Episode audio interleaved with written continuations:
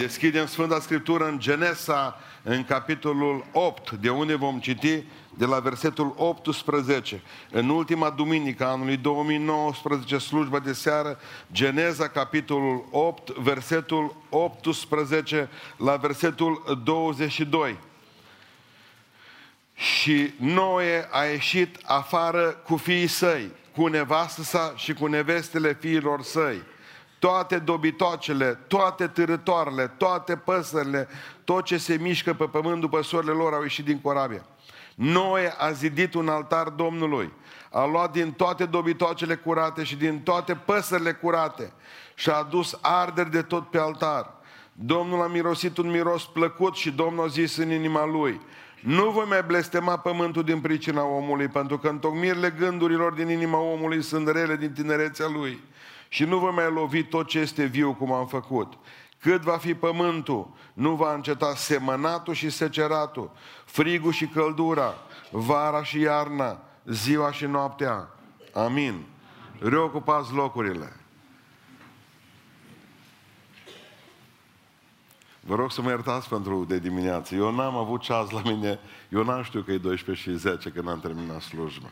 N-am făcut asta niciodată, n-am N-am avut ceas. Acum mi-am luat ceasul pe mână, îl am, dar am uitat să-l trag, să nu mai știu cât e ceasul iar.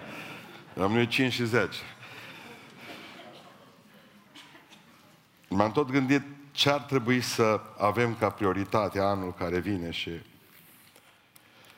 mi-am adus aminte de textul acesta cum, cum Noe, omul acesta care trăie 950 de ani. Trăi, vi se pare mult 950 de ani? Multe. Tâmplarul Vechiului Testament. Nu? Noi a fost tâmplar. A făcut o corabie mare. Iisus Hristos a fost tâmplarul Noului Testament. Noi a fost tâmplarul Vechiului Testament. Doi tâmplari. Doi oameni pe care Dumnezeu a salvat lumea. Dumnezeu a ales pe omul ăsta că era un om neprihănit, spune Biblia. A avut pe Enoch ca străbunic și a avut pe Metusala ca bunic. Vă dați seama cam ce familie avea noi. Dar nu pentru familia lui l-a ales Dumnezeu. L-a ales pentru el, chiar era pocăit. Spune cuvântul Dumnezeu că 120 de ani tot a făcut pe corabia ce tot le-a spus la oameni, mă, când nu termin, n-ai vrea să... Nu. Nu sunt oameni interesați. Nu sunt interesați că o iau în râs. Tot ce facem noi aici, pentru mulți, bă, proști. Știu, nu o să găsim niciodată înțelegere și nici ferească Dumnezeu să ne înțeleagă lumea. Ce Pavel, eu pentru Hristos sunt nebun. Asta mă consideră tot și nu-mi pare rău. Decât să te nebunească lumea, mai bine să te nebunească dragostea lui Dumnezeu. Pentru că Iisus Hristos are nevoie de oameni care să poată să slujească, să slujească din toată inima. Eu pe mulți. Băi, zice, cum o lăsat la ale toate? E nebun? Da.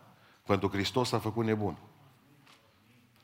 Dumnezeu, Dumnezeu spune că l-a ținut pe omul ăsta un an de zile în corabia aceea. O an și câteva zile, dar știți ce a fost interesant? Că 40 de zile au plouat și 40 de zile au trebuit lui Dumnezeu să acopere pământul cu apă. De au trebuit lui Dumnezeu un an să golească pământul de apă. Omul ăsta nu a navigat atât, a stat, mai mult a așteptat. Dar în momentul în care au văzut că s-a dus toată apa de pe pământ și a putut să pună piciorul jos, în noua lume, deja. Primul lucru pe care l-a făcut, o zidit un altar. Și a spus, Doamne, mulțumesc pentru că ai fost cu mine. Pentru că el a știut că înainte de a-și face casă cu termopane, înainte de a-și număra avutul, cu ce a reușit să scape din dezastru, înainte de, uh, înainte de a face orice altceva, de a face planuri pentru viitor, înainte de a eticheta animalele din barcă și să vadă la ce ar putea să le folosească, care pot fi domesticite și care nu, înainte de a-și pregăti statutul pentru lumea nouă, el face un altar și se închină înaintea lui Dumnezeu. Prioritatea anului 2020 va trebui să fie altarul. Și când vorbesc despre altar, mă gândesc nu de partea asta a bisericii, ci pentru că fiecare biserică are o parte pe care noi o numim mai aproape de Domnul. Mai alt... Nu considerați asta. Nu, să nu cumva să credeți că dacă vă duceți într-o biserică ortodoxă, când vorbiți de altar, ei zic așa și noi zicem, mă, acolo e altarul în biserică. Dă-le un loc geografic. Altarul trebuie să fie un loc spiritual. Locul acela care se poate fi bucătăria ta. Odeița aia care zice Domnul că e bine să o ai și să te închizi și să-i spui lui Dumnezeu ceva. Poate să fie mașina de multe ori. Altarul acela este locul în care te duci cu Dumnezeu tot timpul și le iei după tine ca și Moise când căra în spate cortul în care se întâlnea cu Dumnezeu noaptea. Altarul era mobil, îl ducea în raniță. Altarul este, nu știu cum să vă spun, este starea aceea când te pui în pat, te rogi și 5 minute mai târziu te deranjează, de exemplu, Gabi Varca, cum o deranja pe mine astăzi și nu i-a răspuns la telefon. Pe aceea mi-a trimis un e-mail cu găsit o familie foarte săracă, femeia are piciorul tăiat, are, au doi copii, lucrează din greu și mi-a arătat că au început casa, căsuța și e greu. Și zice, pastore, ce zici? Facem la vară casa acolo. E lângă Bistrița.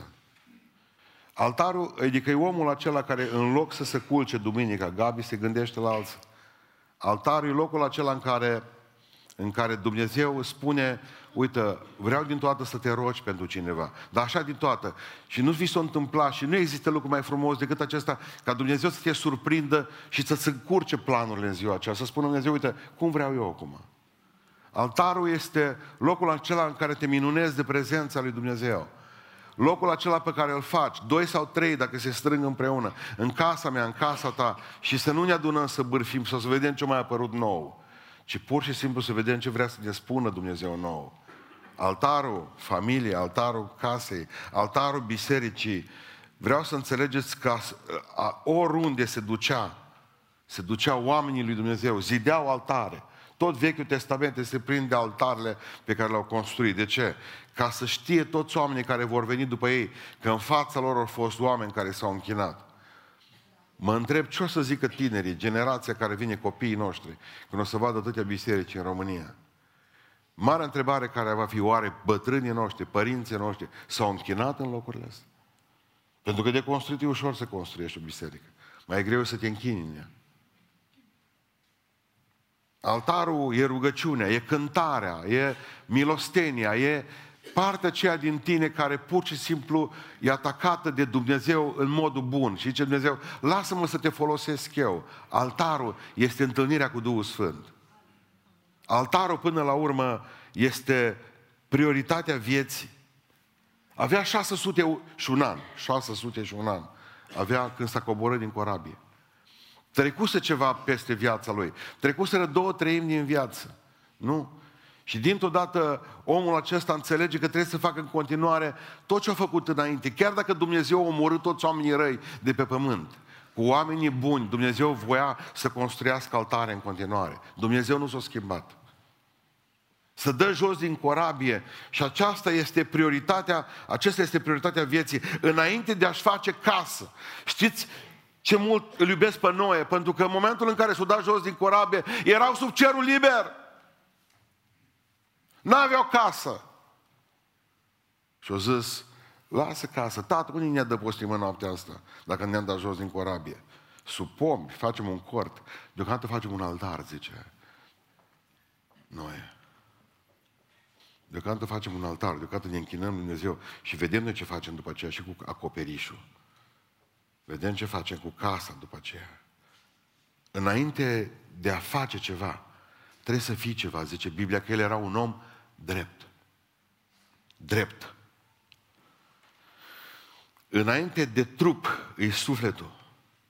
Vreau, să, vreau să-mi faceți o casă, zice Domnul. Și voi ziceți, nu o sosit vremea pentru casa ta, Doamne, și ce Dumnezeu în Hagai, dar pentru voi o sosi vremea. Pentru voi o sosi vremea să vă faceți casa acoperite, căptușite cu tavan, că asta era lucru mare. Pentru voi o sosit vremea să vă luați televizoare curbate.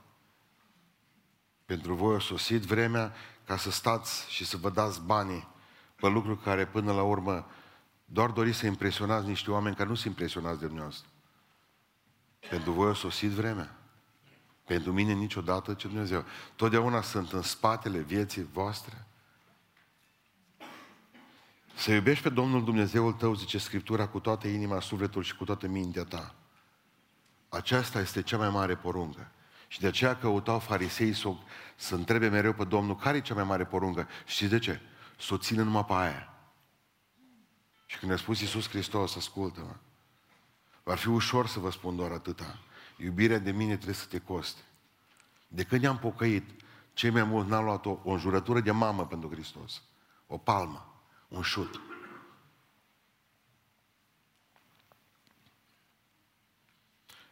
Actualul papă, Papa Francisc, un italian care a emigrat în Argentina, a dorit să fie preot și a întrebat pe Dumnezeu, nu vorbește. Nu este o slujbă omenească și vreau, vreau să văd, vreau să spui tu mie dacă vrei să fiu preot. Și Dumnezeu a tăcut. Dumnezeu nu i-a spus nici da, nici nu. L-a lăsat în aer cu întrebarea aceasta. Era tânăr, făcuse facultate de chimie. Voia să știe, mă apuc în continuare și mă duc pe meseria asta pe care mi-am apucat-o să mă duc să fiu preot. Dar Dumnezeu tăcea din gură. De ce? Pentru că Dumnezeu voia ca să-l desprindă de ceva. Când a văzut că Dumnezeu nu-i vorbește, nu-i răspunde, primul lucru ce face un catolic bun, dacă nu va fi popă, să însoară. A mers la bal și-a găsit o fată frumoasă. Vrei să fii soția mea? Da. Și-a gândit, nu nimic că te cer. A luat inel, a luat buchetul cu flori și a mers să se întâlnească cu ea la ora șase seara. Să-i spună ca să facă nuntă. Planificaseră și nunta. În momentul în care a ieșit pe stradă, au văzut o biserică, ușa deschisă. S-a dus și a intrat în biserica respectivă, nu știe de ce a intrat. Spunea o forță nevăzută. Știam că eu trebuie să mă duc îmbrăcat, ferchezuit, ă, cu flori în mână, cu inelul în buzunar. Ea mă aștepta în parc și eu intru în biserică. Ușa deschisă. În momentul în care văd că vine un preot în partea aia, am crezut că nu m-a văzut și am vrut să plec din biserică. La care preotul a strigat, nu pleca nicăieri. Aici rămâi. Vino aici, l-o chema la confesoriu, locul la de spovedanie, cum au catolice. O cămăruță micuță, într-una stă popa și într-una stă omul. Intră, zice. Păi zice, eu n-am venit să mă spovedesc. Intră înăuntru ce preotul, că spune imediat despre ce e vorba. Se așează preotul jos, așează și el jos. Înainte de deschide gura, taci, spune preotul. Ce preotul am cancer. L-am rugat pe Dumnezeu de dimineață și am spus, primul om care intră astăzi în biserica asta, la primul om mă spovedesc eu, popa. Am păcate și vreau să le spun cuiva. Tu ești primul om care a intrat astăzi în biserică. Așa că stai jos și ascultă-mă. În clipa aceea spunea Părintele Francis că știu că Dumnezeu mă vrea preot. Pentru că e prea mare semnul acesta. De ce nu mi l-a dat mâine? După ce cerusem fata. Dacă voia să mă încurce cu adevărat. De ce s-a întâmplat toate să fie în clipa în care eram cu... Și știți ce a făcut? S-a luat de acolo, s-a dus în parc și a spus, uite, te rog să mă ierți, dar nu putem să fim împreună. Dumnezeu mă cheamă la El, Dumnezeu mă cheamă lucrarea Lui. Nu mai timp de căsătorie pentru mine. Și-a plecat. Pentru că trebuie să te coste până la urmă umblarea cu Dumnezeu. Și altarul este prioritatea vieții. Înainte să ne căsătorim, înainte să câștigăm bani, să facem prunci, să avem o diplomă, să ne câștigăm popularitate sau respectul oamenilor. Închinați-vă lui Dumnezeu. Al doilea lucru pe care vreau să-l spun în seara aceasta este că altarul este semnul mulțumirii. Ascultați ce zice aici. În versetul 20, partea a doua.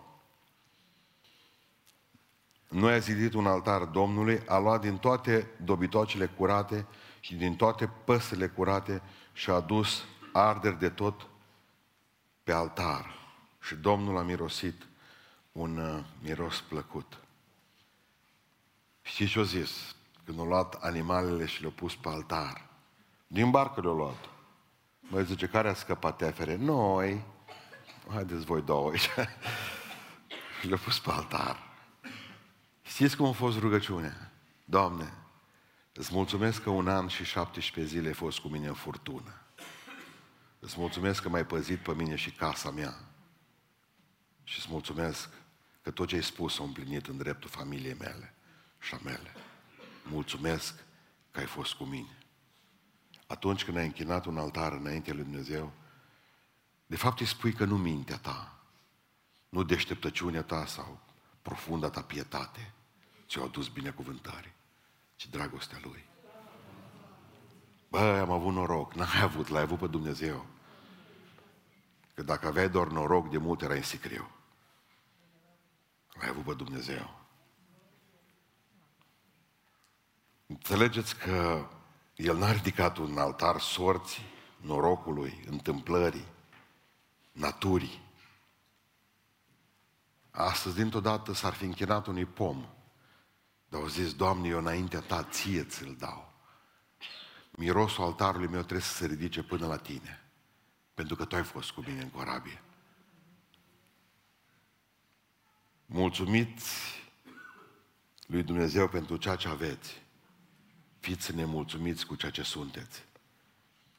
Nu-s pocăită. Nu-s pocăit. nu sunt atât de aproape de tine cât aș fi vrut. Schimbă viața mea. Important nu e ceea ce dă Dumnezeu, ci important e El. Important e Dumnezeu. Să nu-ți dea nimic, Dumnezeu rămâne Dumnezeu. Iov când se scărpina și nu înțelegea, stătea acolo în vârful gunoiului, o știu până la urmă, știu că răscumpărătorul meu e viu, nici nu mi-am nevoie de nimic. Și de obicei Dumnezeu dă acelor oameni care nu-i cer. Vă rugați Tatăl nostru o zi, o dată pe zi, pâinea noastră cea de tot. Gata, ajunge. Lăsați pita deoparte. De aici încolo, lăudați-L. Pâinea știe că vă trebuie. În fiecare zi vă dă puțin credincioșilor. Dacă îmbrac câinii, dacă port de grijă la vrăbii și noaptea am unde să culc vulpile. Voi vă îngrijorați? La ce a murit Domnul Iisus Hristos pentru trandafiri? Nu suntem mulțumitori, eu asta văd. M-am povestit odată când un bărbat a văzut un copil care a fugit după minge cu o bucată de pâine din aia unsă cu marmeladă în față.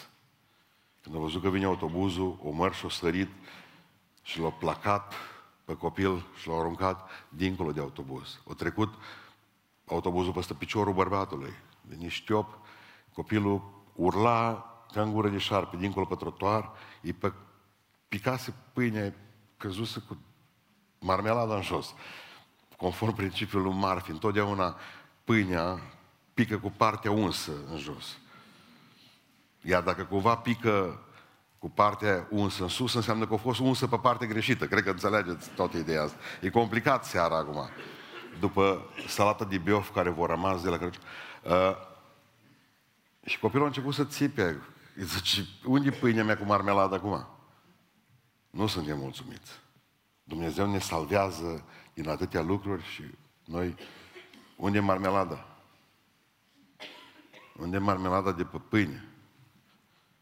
Scapă Dumnezeu sufletul și te mai frămânți cu o bucată de picior care tragi după tine, care are reumatism frate, tușesc. Dar sunt aici vreo 700 care nu mai tușesc. Sunt aici lângă noi. De ce vorba poetului, cetățeni, tușiți. Marea noastră problemă e, avem un juni sau că avem un copil cu cercel în urete.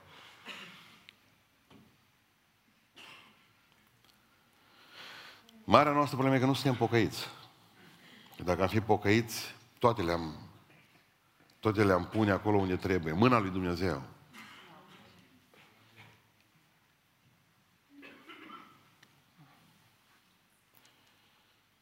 Nu suntem mulțumiți. Mă rog ca anul 2020 să avem mai multe rugăciuni de mulțumire aici. Să avem mai multe rugăciuni de mulțumire. E prioritatea numărul unu altarul, dar să fie un altar al mulțumirii. Să nu fie un altar de cerere. Doamne, dăm, Doamne, făm, Doamne, ajută-mă, Doamne, nu mă lăsa, Doamne, scapă-mă. Și dacă sunteți și mai egoiști, Doamne, scapă-mă numai pe mine. Și vreau să vă spun cel de-al treilea lucru, închei deja, că mi-a fost rușine continuu. După masă nici n-am putut să dorm 5 și ce. Pentru că m-am predicat atâta de dimineață. Altarul ăsta trebuie să fie bazat pe sfințenie. Și ce este interesant aici? Că aveau și dobitoace necurate în barcă. Aveau dobitoace curate și noi a zidit un altar Domnului și a luat din toate dobitoacele curate și din toate păsările curate și a dus arderi de tot pe altar. Dumnezeu când o lăsat poporul și le-a dat legi, le-a spus care sunt dobitoacele curate și necurate. Ceea ce m-a frapat pe mine este că aici apar dobitoace curate și necurate înainte dării legii. Interesantă ideea aceasta. Dumnezeu le avea în cap. De exemplu, cămila este animal necurat în Biblie. Dar înseamnă că Dumnezeu trebuie să aibă o logică. Cămilele sunt acele animale care le de obicei le deșelează pocăiții pentecostale ăștia grași până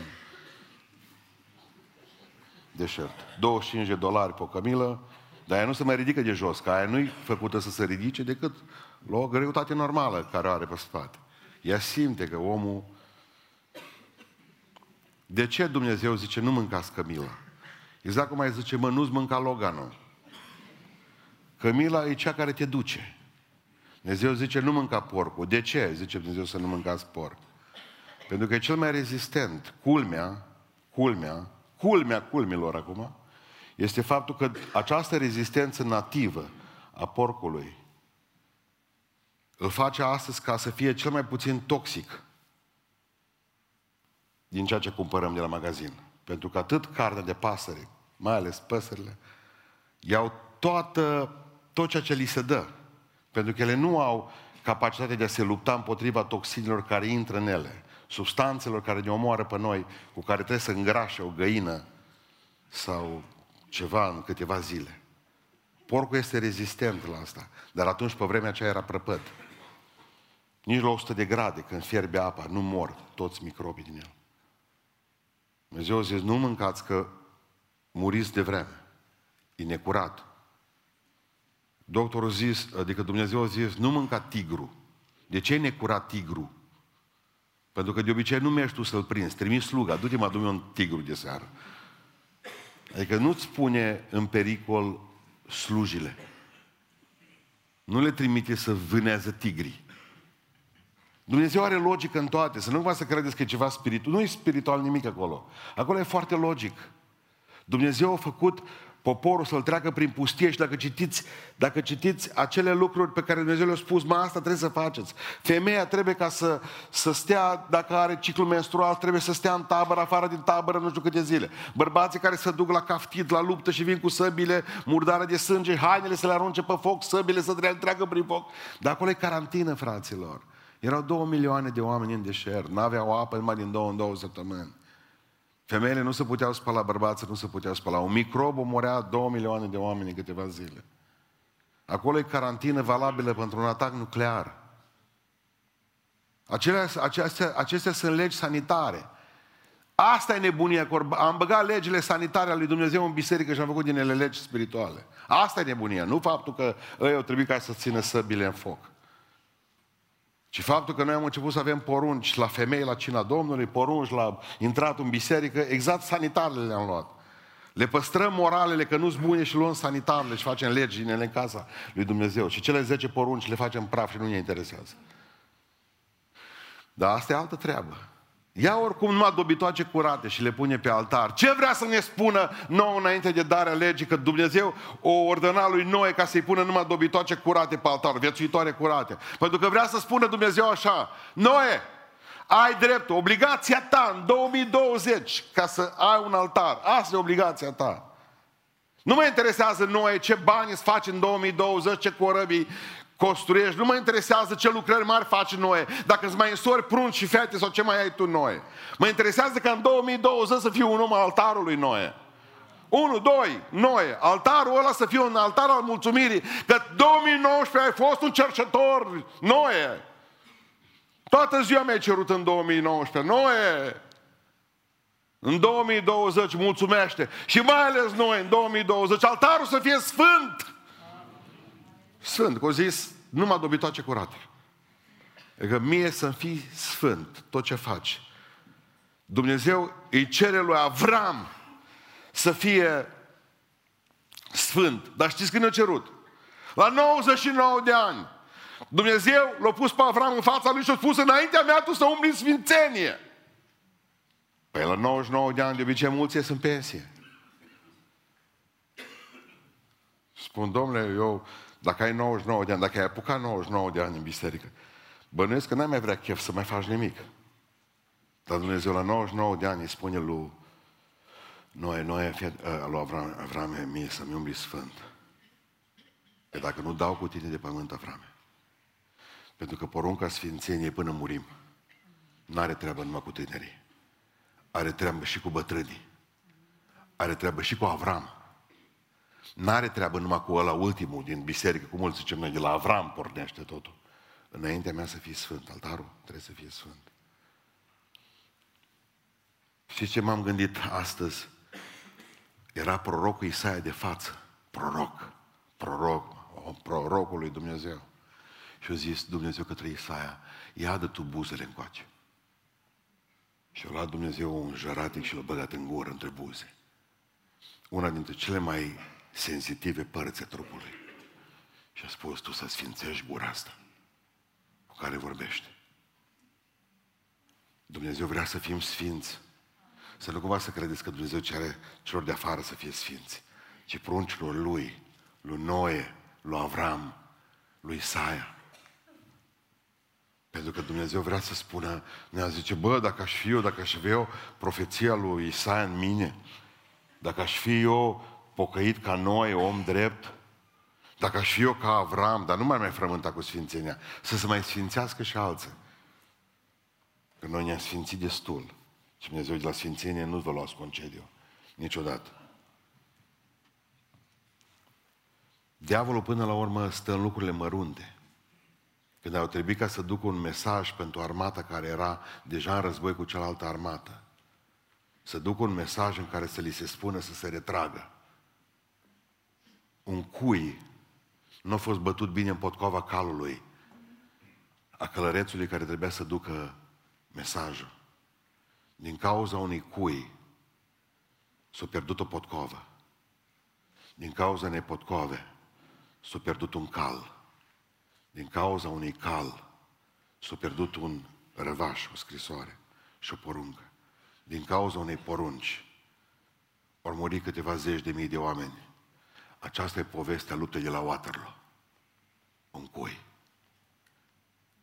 Domnule, nu sunt așa important în biserică, ascultă-mă.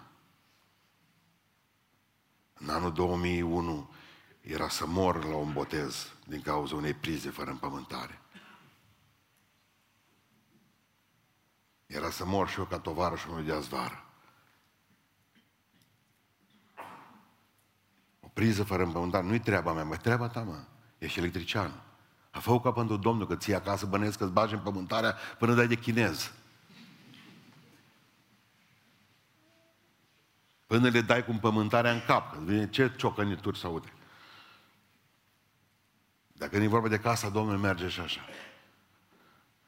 Asta e mentalitate de tip de la uzină pe vremea care făcea rebuturi. Asta nu e mentalitate de copil al lui Dumnezeu.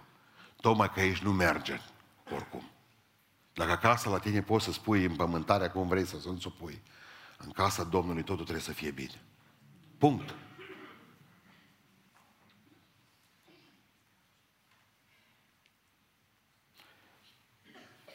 Adică, știți cum suntem noi? Suntem ca peștea citeam despre ei, în Brazilia sunt, se numește anable, se numesc anableps, anabeps, anableps. Am scris două ori mare pe foaie. Anableps. Ce sunt interesanți pește? Singurii pești care au patru ochi. Doi, sunt aici așezați și doi mai jos. Doi văd sub apă. Și doi, ei notă undeva aproape de suprafața ochii, apei. Doi sunt afară. Cu doi văd tot ce este în afară. Dar ei sunt în apă. Elementul lor e apa. Ei acolo au crescut. Da, trebuie ca să vedem lumea aceasta. Trebuie ca să o cunoaștem, trebuie să o înțelegem, dacă se poate înțelege. Dar noi nu suntem din lumea aceasta, noi doar o vedem. Avem capacitatea de a privi lumea aceasta, dar noi suntem din altă lume. Avem dotări speciale pentru o altă lume. Și asta înseamnă sfințenie. Nu putem să ieșim din ea. Aici ne plătim facturile, aici ne ducem viața, aici ne facem citostaticele, asta e lumea. Aici ne câștigăm pâinea. Aici ne îngropăm speranța sau ne ridicăm. Asta e lumea. Dar nu suntem a ei. Nu spuneți că nu sunteți importanți. Un popor întreg a pierdut o bătălie din cauza unui tip, Acan. Un singur iudă o stricat bucuria de o seară a apostolilor la singura cină pe care au avut-o cu Iisus Hristos. Nu spuneți că Dumnezeu nu sunteți importanți. Dumnezeu din cauza voastră poate să bată doar voi. Dumnezeu poate să bată și familia voastră și biserica noastră. Sau Dumnezeu poate să aducă din cauza ta binecuvântarea peste biserica noastră și peste familia voastră. Iosif, când a venit în casa lui Potifar, și ce spune Biblia despre el? Că zice că toată casa lui Potifar a fost binecuvântată din cauza lui Iosif.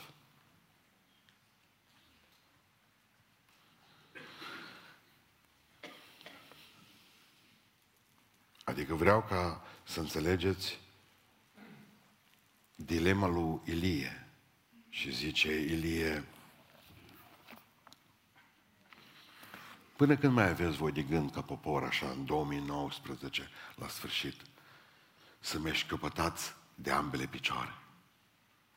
Și știți ce le-a spus Ilie așa de frumos? Dacă Dumnezeu a vostru e mamona, dar nu mai veniți la biserică, duceți-vă și stați și numărați banii. Vă dai un loc aici lângă birou la noi în cimitir, că altfel e numeri lângă un cavou. Este ce un cavou vechi.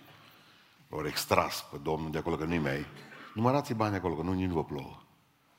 Ca să vedeți cât de trecători sunteți. Altfel nu merg bani în cimitir, să știți.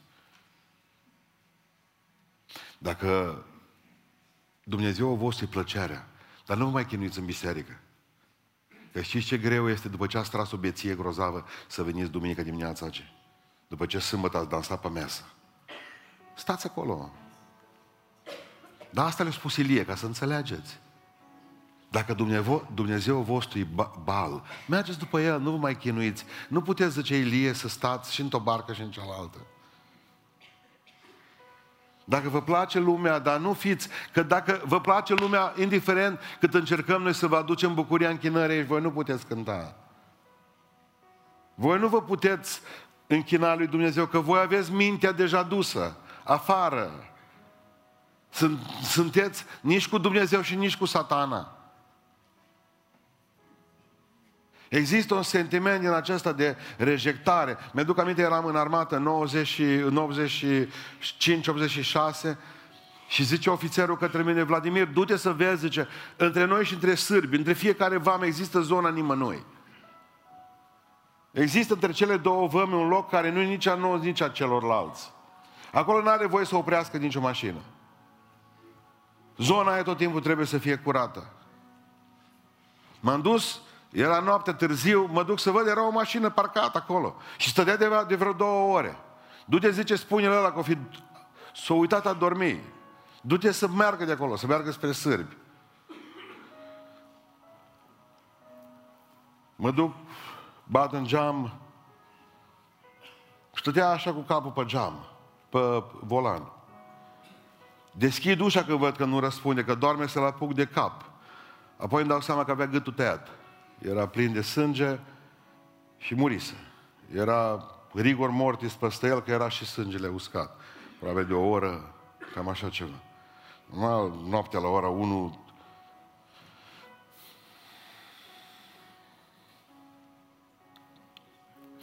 o lua pe cineva cu mașina, o văzut că e cetățean olandez, sârbu, probabil că a fost sârbă ăla, eu tăia la ăsta gâtul în linie între cele două vămi și pe aceea să fie dus pe jos, cu banii omului în buzunar și cu geanta ce-o fi avut și-o mers în țara lui. Pe ăsta l-a lăsat mort în mașină.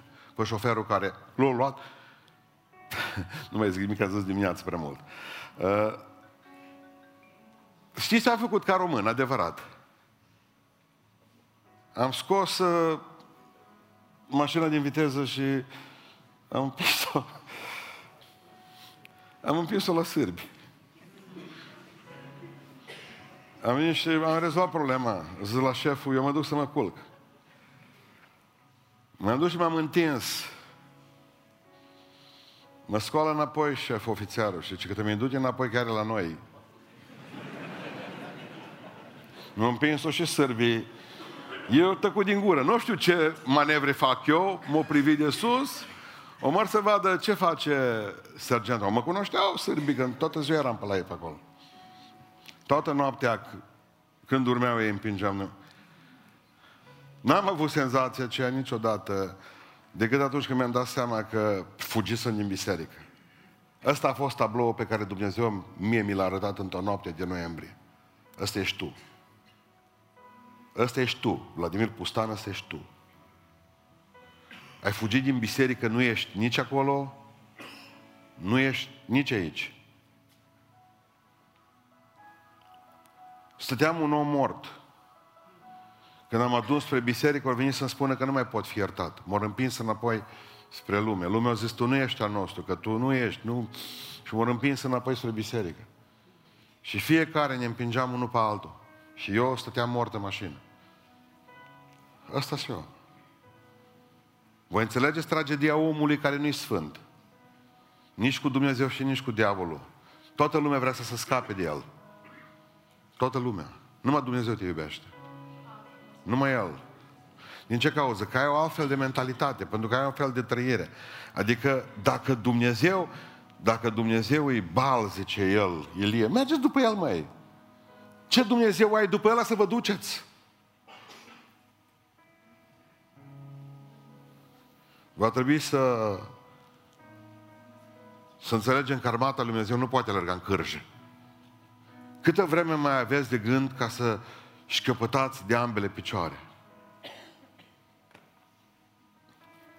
Câți dintre dumneavoastră ați citit cartea lui Alexandru Solzhenitsyn, o zi din viața lui Ivan Denisovici? Citit-o cineva? N-ați pierdut nimic. Dar ar fi frumos să o citiți până săptămâna viitoare. E vorba de o zi în viața unor condamnați în gulagul rusesc, în închisoare.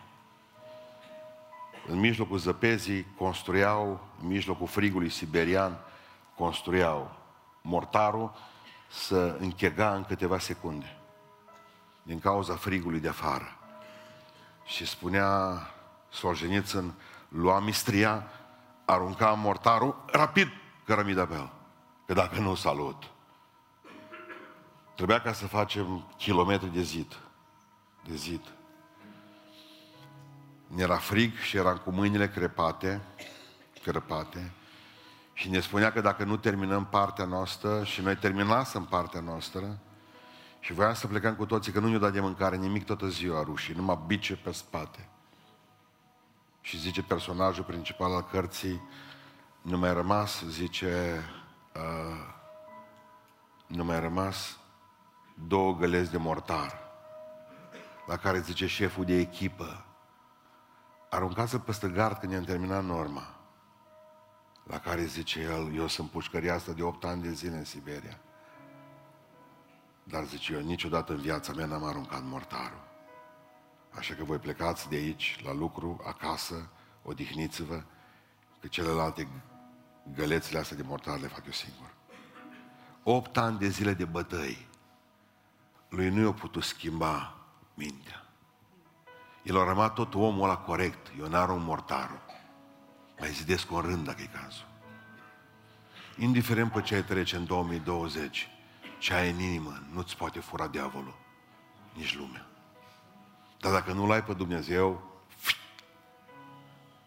repetăm, prioritatea este altarul. Altarul mulțumirii. Altarul sfânt. Depărtați-vă de fără de lege, de tot ceea ce e rău. Amin.